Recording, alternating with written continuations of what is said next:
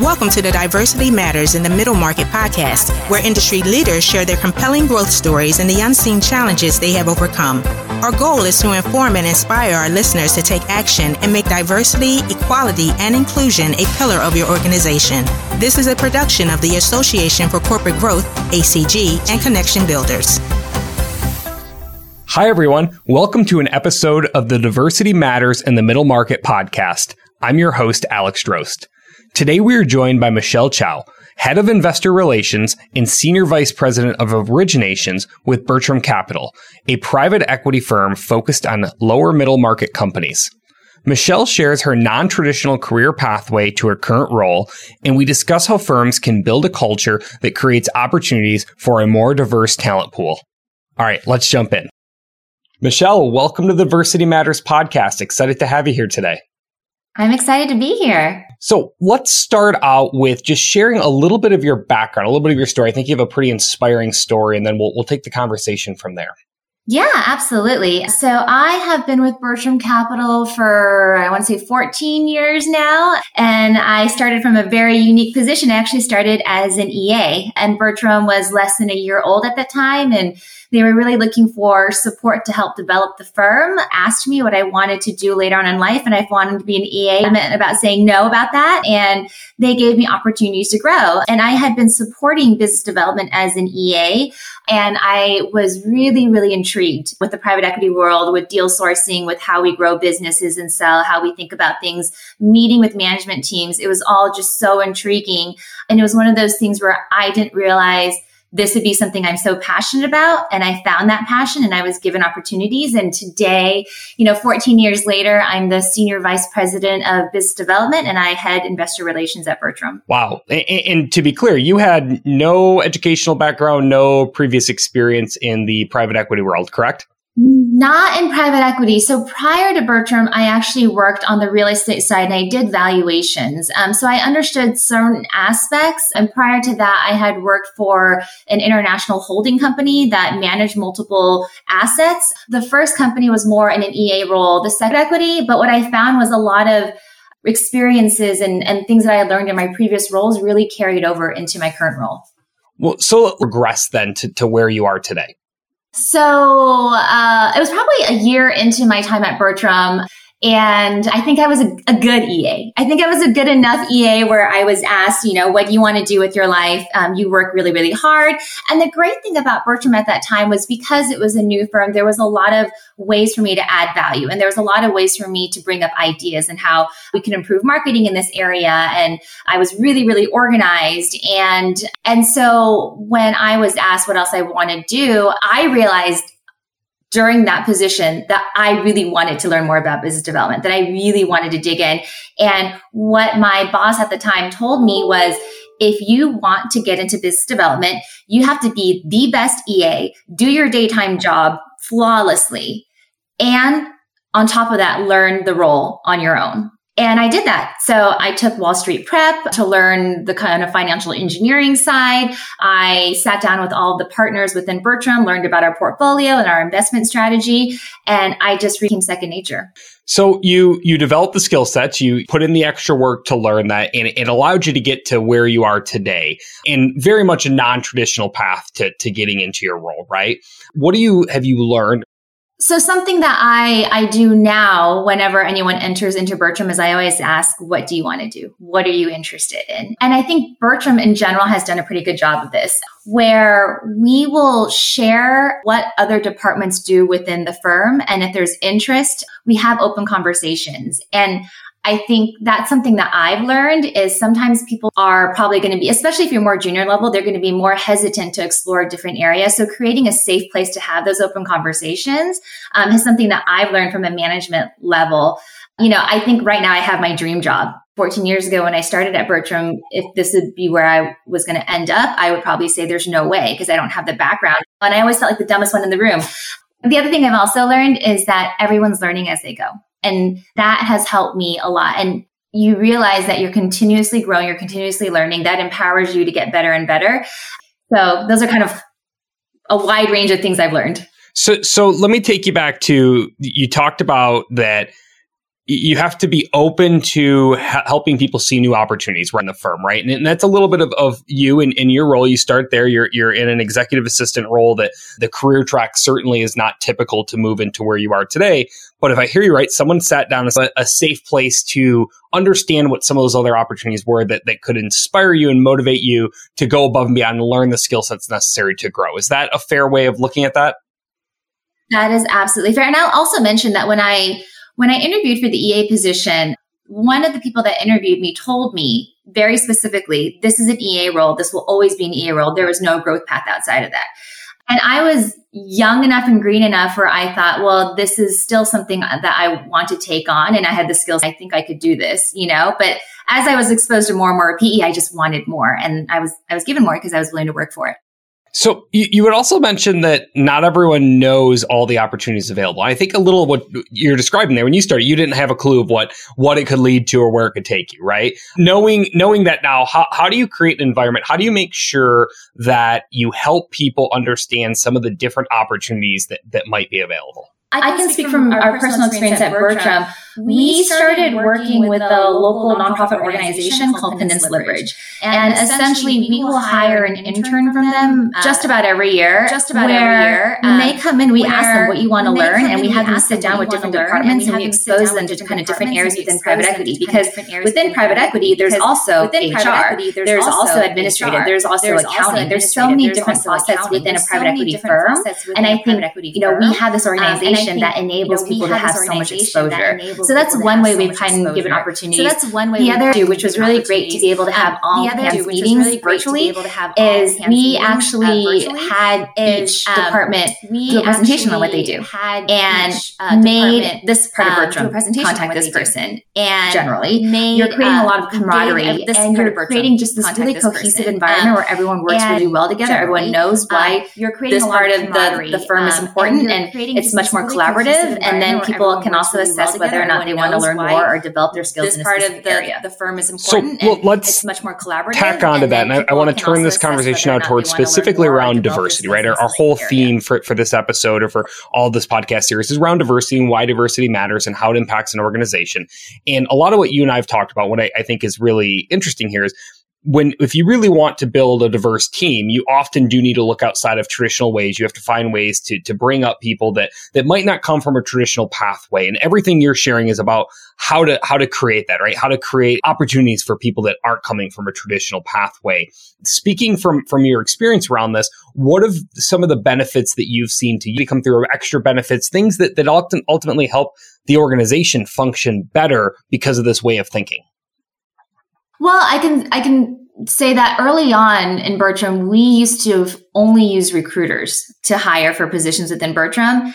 And I think in the recent years, we've started posting on LinkedIn. So it's um, creating a broader avenue for people to come in and apply for open positions within Bertram. I think that's that's one way. And then the other is taking on interns that don't have that typical background and just giving them a shot.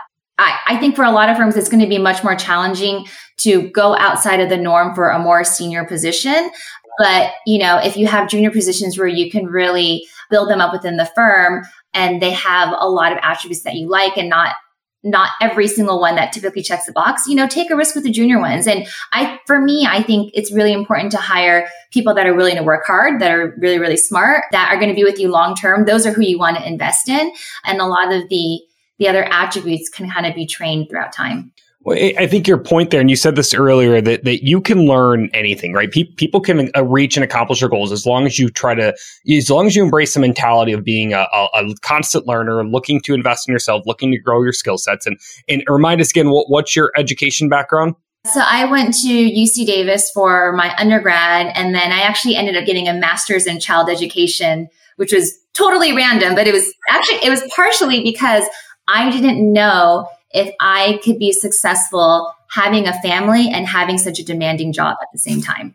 Really? Well, that, that's it's fascinating. I want to actually come back to that point in a minute, but I, I, want to point out that your your education background. I ask our listeners who's listening here. You know, think of our our community, especially talking to the ACG community here. We look around. How many people do you know that have a master's in child education that is working in your position? Right? You're you're probably yeah. one of, if not the only, right? But, yeah. but what it proves is that your education background, while it certainly has an impact on what you know and, and how you can perform in, in the workplace, it certainly is not the only factor. It's not the only variable that drives success because you've been successful in your role without that traditional education and experiential background that most people traditionally have going into a private equity role, correct? Right, correct.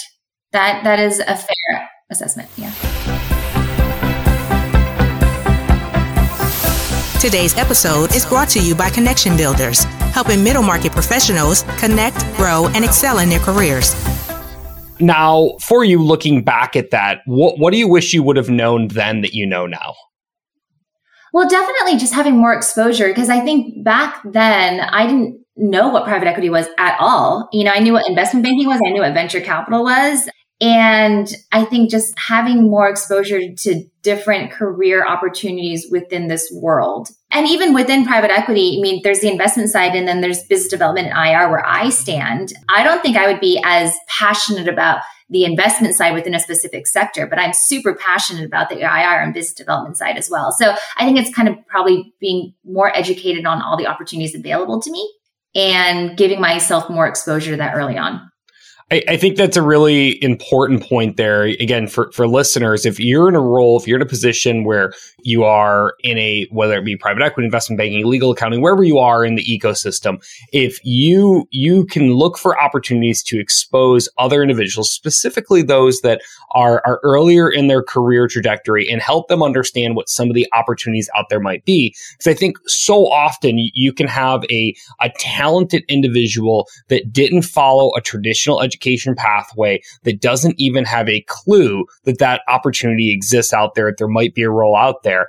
And if they don't know it, they're never going to just figure it out unless someone helps them and sees it and shows that opportunity. And everything you're saying is just have exposure to that. Help help people. If you're in that position, look for ways to give people exposure what you're doing. And in particular, again, tying it to this conversation, look for underrepresented minority groups and say, okay, how can I find someone and, and help them see this opportunity that, that that may not exist in their world today? Right. Agreed. Agreed. I will also say, so just an example kind of in, within my own personal career path was, you know, I started in business development and Bertram was looking for someone to potentially jump into the IR role.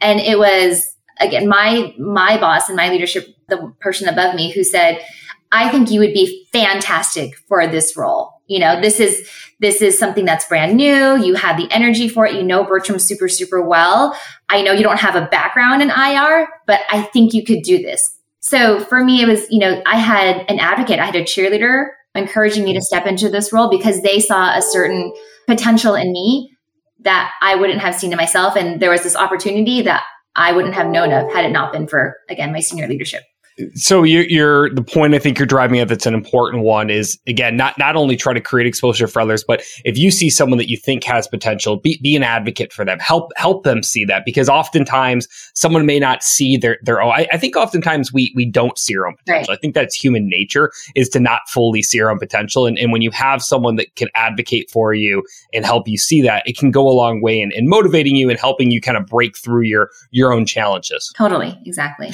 So let, let's go back for a moment. You got a degree in childhood education because you didn't know if you could handle being a mom and doing the work. And I, I want to talk on that for a minute because I, I, think there's a lot of women out there that that have that exact. Can you just share some of your thoughts, your experience around that, and, and what you would say to, to other women going through that same thought process right now?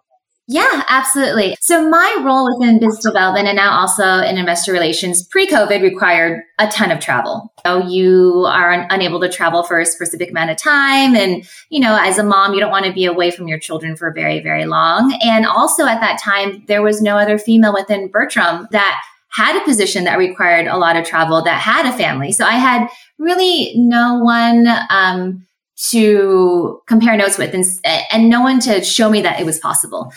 In my situation, I think I had proven that I was valuable to the firm where when I got pregnant, the question was, first and foremost, do you want to stay? And I wanted to stay. And so the question was, okay, then how are you going to make it work? Knowing that, you know, your performance can't go down, knowing that you have to continuously, you know, source opportunities and bring in investors and and so the responsibility was then placed on me in terms of, okay, if I want the best of both worlds, how am I going to make it work?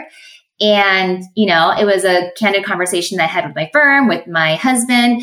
And we found a way to make it work. You know, we we got a nanny. We made sure that I would never be away from home for more than three nights out of the week, and then the next week I would make up for it. We decided that I would work from home on Fridays so I can take my kids to their music lessons and do all the things that I want to do as a mom, but also still continues to be successful in my role. And I have a lot of flexibility. So if I need to leave the office early for something to do with my kids, my firm has the confidence, Bertram has the confidence that I'm still going to get the work done. And I, and I live up to that. I make sure that I get everything done and performance hasn't gone down. So just because you don't see it today doesn't mean it can't be available. It's not possible. You just have to really think about how to make it possible. Well, and I think you had said this to me on a previous call, and this goes back to advocating a little bit. I, I think you had a someone in your organization that said, "I'd rather have half a Michelle instead of no Michelle." Right? Yeah. And, and it's advocating and getting you like, okay, how can we help? How can we make this work for you, kind of thing. Yeah, exactly. And I'm just going to give him a shout out because I think he deserves it. Um, but David Hellier uh, is is the person that I've been working with for over a decade, and I remember when I got pregnant, I was so nervous to tell him. And his first reaction was, That's great. That's amazing. I'm super, super happy for you. What do you want to do? You know, and it was just, it was so refreshing to have that open conversation and to be able to have someone who's happy for me, even though the position, even though my, my, my role may impact, you know, the, the professional role. Um, I felt like I had a cheerleader and I just, I wanted to do a good job because of that too.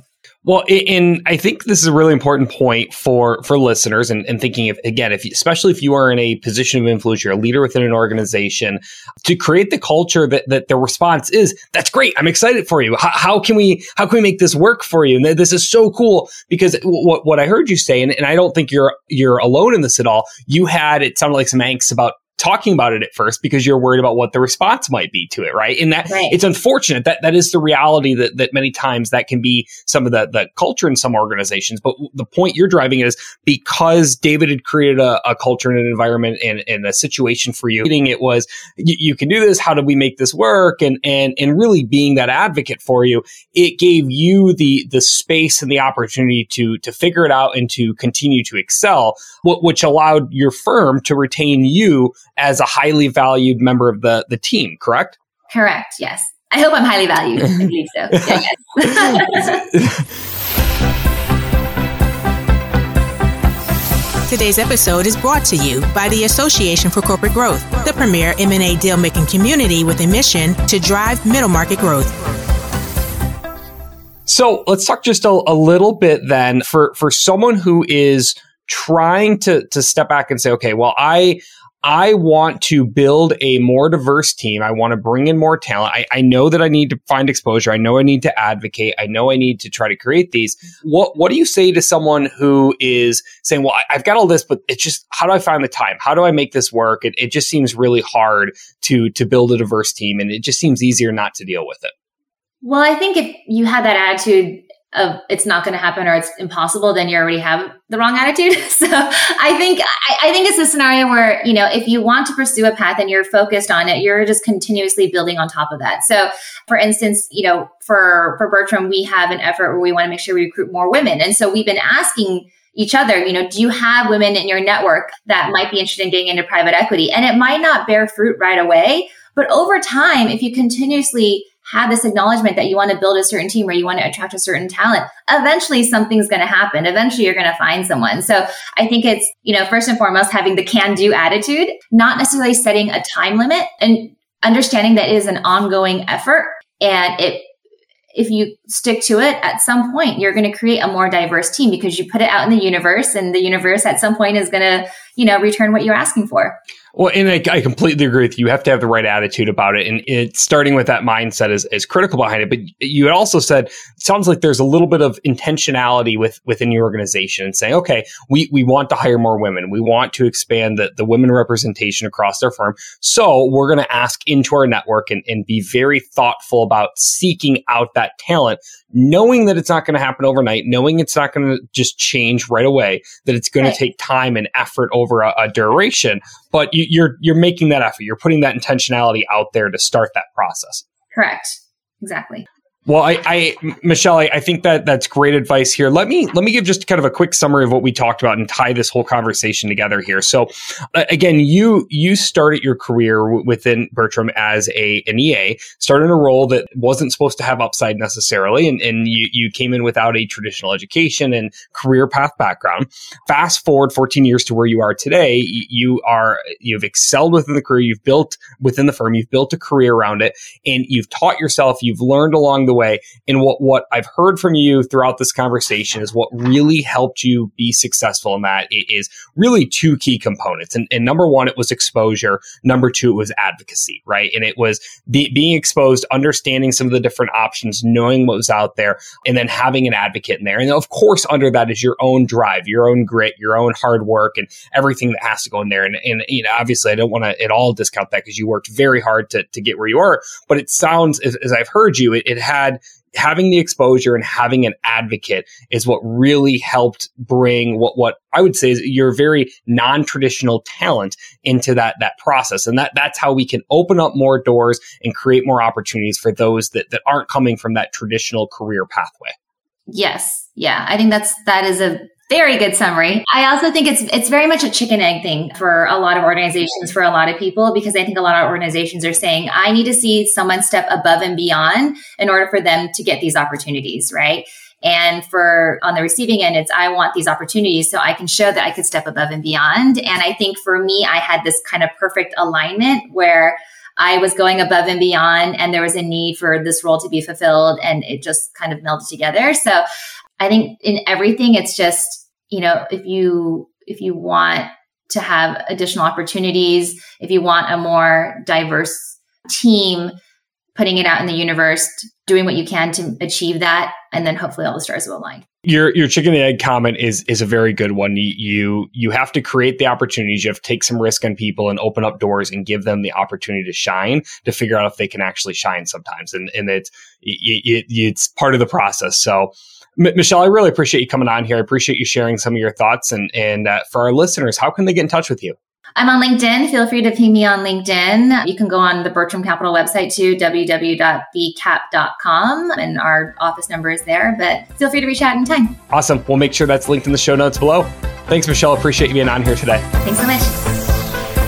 Thank you for tuning into today's episode of the Diversity Matters in the Middle Market podcast. We hope you enjoyed our content and encourage you to take action today. While no individual will bring all the change necessary, we can all make an impact. If you enjoyed our content, please share with your network. This is a production of the Association for Corporate Growth, ACG, and Connection Builders.